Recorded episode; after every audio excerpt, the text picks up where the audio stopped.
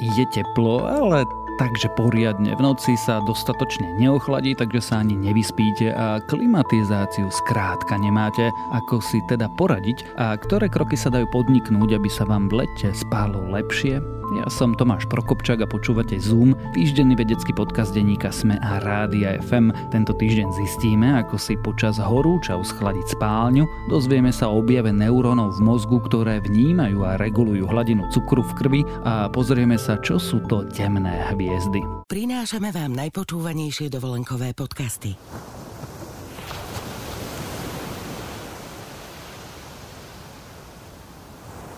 Dovolenkový podcast Morskej vlny s vašimi odplávajúcimi flipflopmi si môžete vypočuť v pohodlí lehátok na svojej dovolenke.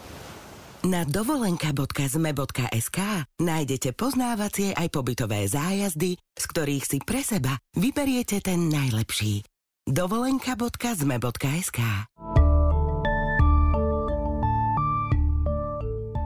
V horúčavách strácate v priemere 14 minút spánku každú noc. S rastúcim počtom horúcich dní vplyvom klimatickej zmeny to ku koncu storočia môžu byť úhrne desiatky prebdených hodín ročne. Pri vysokých teplotách sa telo nedokáže účinne ochladzovať, je preto ťažšie zaspať a mať dostatok hlbokého spánku. Môžete si však pomôcť zmenami v životnom štýle a vo večernej rutine. Väčšine ľudí sa najlepšie zaspáva pri teplote 18 až 20 stupňov. Keď sú horúčaví a byt či dom sa vám cez deň oteplí, je ťažké takýto príjemný chládok dosiahnuť. Každú noc pred tým, ako zaspíte, sa vaše telo snaží samo seba ochladiť. Uvoľňuje teplo z jadra do okolitého prostredia tým, že sa rozširujú cievy, čím sa zvyšuje prietok krvi do rúk a nôh. Toto znižovanie teploty je dôležité pre nástup spánku. Ak je však spálni vyššia ako ideálna teplota, telo nedokáže teplotu regulovať a spánok nemusí prísť tak, ako by ste si predstavovali. Ak máte klimatizáciu, možno si ňou večer či v noci dopomáhate k príjemnej teplote. Nie je však e, úplným riešením problému. Pri vyšších teplotách sa klimatizácia vyťažuje a spotrebúva viac energie. Navyše nie všetci ľudia k nej majú prístup. Pomôcť telu ochladiť sa ale môžete aj bez nej. Najdôležitejšie je snažiť sa v spálni udržať čo najväčší chládok, ako je len možné. Keď e, odchádzate ráno z bytu či z domu, zatiahnite žalúzy alebo závesy, aby slnečné žiarenie neprenikalo priamo cez okno. Okná počas dňa zatvárajte, e, vetrajte až večer. Ak je to možné, snažte sa vytvoriť prievan. S prúdením vzduchu vám pomôžu aj ventilátory. Majte však na pamäti, že vás neochladia. Ak sa teploty vnútri vyšplhajú na 32 stupňov, ani elektrický ventilátor nezabraní prehriaťu organizmu. Namiesto periny môžete na prikrytie použiť iba obliečku, najlepšie ak je vyrobená z prírodných materiálov ako bavlna a ľan. Obliečku či vankúš si pred spaním môžete na chvíľu vložiť aj do mrazničky, čo vás môže pred spánkom príjemne schladiť. Cvičenie počas dňa je dobré, pretože vám pomôže cítiť sa večer viac unavený. Nemali by ste však cvičiť minimálne 90 minút pred spaním. Pri pohybe sa totiž uvoľňuje teplo a telesná teplota narastá. Počas dňa zase píte dostatok vody, pred spaním si na tekutiny dávajte pozor, aby ste príliš často nevstávali. Pohár chladnej vody si nechajte aj na nočnom stolíku. Hoci by sa mohlo zdať, že studená sprcha pred spaním vám pomôže, nie je to tak. Radšej sa osprchujte či okúpte vo vlažnej či v teplej vode. Po videní z vane sa totiž začne telo prispôsobovať chladnejšiemu prostrediu a začne sa tiež ochladzovať. V čase najväčších horúčav je dobre porozmýšľať aj nad tým, s kým spíte. Ak má váš partner horúce telo alebo sa počas noci potí, skúste spať v inej miestnosti, prípadne si ľahnite na zem, čo je tiež dobrý spôsob, ako sa ochladiť. Teplý vzduch totiž stúpa nahor a pri podlahe je preto chladnejšie. Počas horúcich nocí ešte viac dbajte na spánkovú hygienu. Uistite sa, že máte v spálni dostatok tmy a ticha. Pred spaním nepozerajte do obrazoviek, ale radšej sa venujte relaxačným aktivitám ako meditácii, hlbokému dýchaniu, čítaniu knihy, písaniu do denníka či počúvaniu hudby. Aj v 21.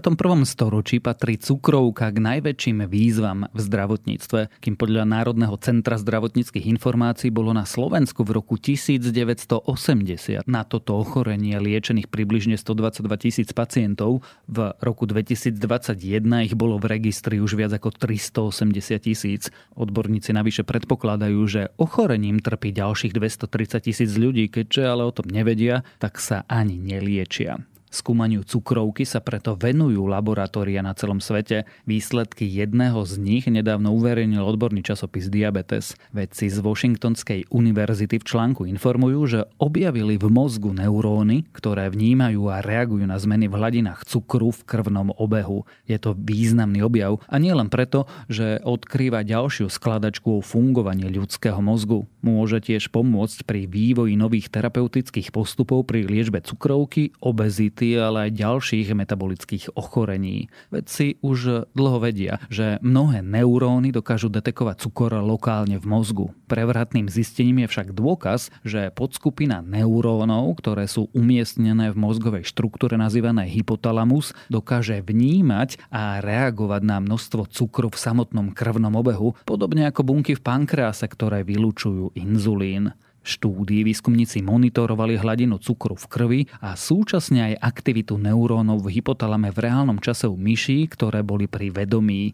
Zistili, že keď hladina cukru v krvi stúpne, aktivita tejto podskupiny neurónov rapídne klesá. Výskumníci preto prišli s teóriou, že tieto neuróny vnímajú zmeny v množstve cukru v krvi a reagujú na ne. Následne informáciu prenášajú do viacerých neurónových obvodov, vďaka čomu kontrolujú hladinu cukru v krvi spolu s podžaľudkovou žľazou, ktorá produkuje pre telo inzulín. Hoci ide o výskum, ktorý sa vykonal na myšiach, vedci hovoria o dôležitom zistení z hľadiska kliniky. Pri liečbe pacientov s cukrovkou totiž lekári často zistia, že ich systém udržiava zvýšenú hladinu cukru v krvi. Pravdepodobne je to dané nesprávnym úsudkom mozgu. Ten si myslí, že je správne udržiavať vysoké hladiny cukru v krvi. Dôkaz, že cukrovka je spojená so zhoršenou schopnosťou mozgu snímať hladinu cukru v krvi teraz naznačuje, že vedci sa môžu zamerať na zvrátenie tejto poruchy.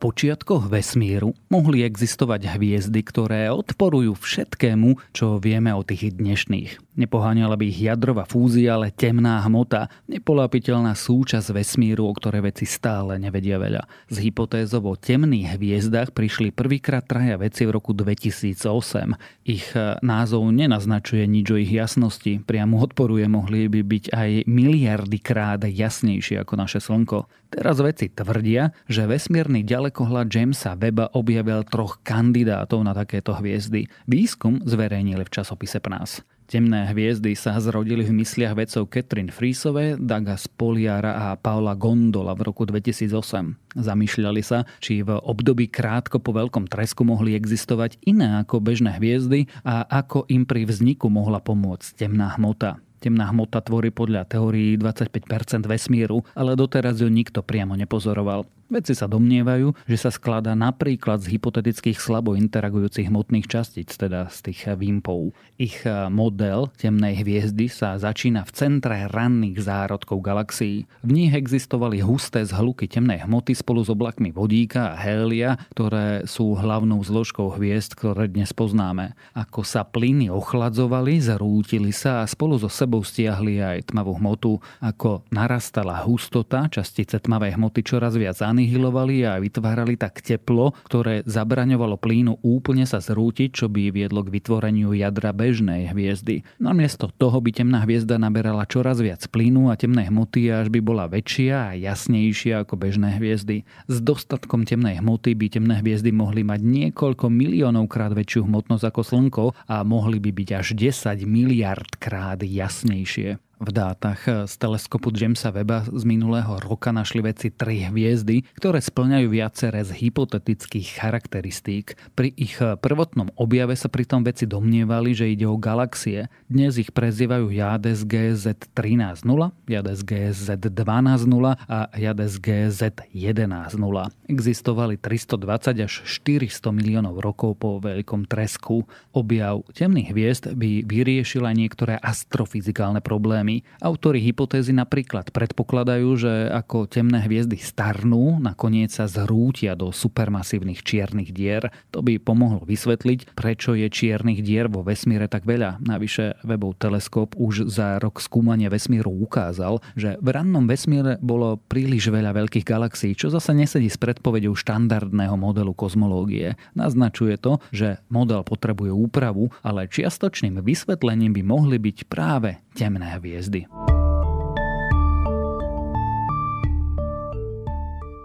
Ďalšie správy z vedy. Nový výskum ukazuje, že medzi divo žijúcimi makakmi môže byť bežný sex medzi samcami a toto rovnako pohlavné párenie má výhody a môže byť pri reprodukcii primátov bežné. Výskum tiež naznačuje, že takéto správanie nie je u zvierat raritou a nebýva produktom výnimočných zmien v prostredí. Navyše sa ukázalo, že takéto správanie je dedičné, čo znamená, že môže mať evolučný dôvod. Vesmírny teleskop Jamesa Weba objavil dosiaľ najvzdialenejšiu supermasívnu čiernu dieru. Existovala už 570 miliónov rokov po veľkom tresku a veľkosťou sa ponáša na tu v strede našej galaxie. Objav zároveň naznačuje, že čierne diery a galaxie mohli byť v skorom vesmíre bežnejšie, než sme sa domnievali.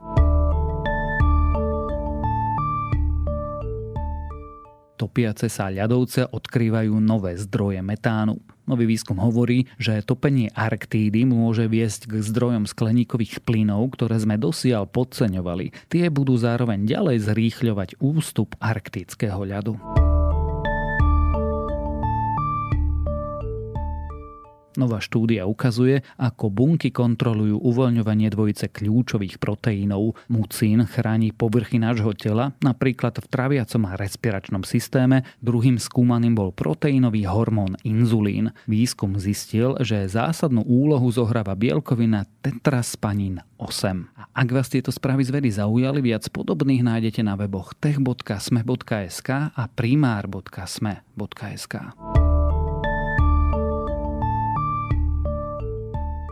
Počúvali ste Zoom, týždenný vedecký podcast denníka SME a Rádia FM. Zoom nájdete vo vysielaní rána na fm vo vašich mobilných podcastových aplikáciách, na streamovacej službe Spotify alebo na adrese sme.sk lomka Zoom.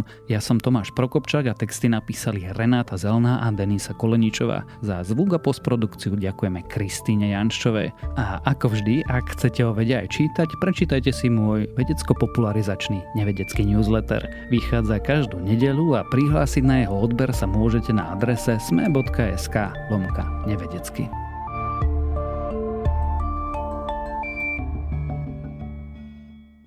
Prinášame vám najpočúvanejšie dovolenkové podcasty.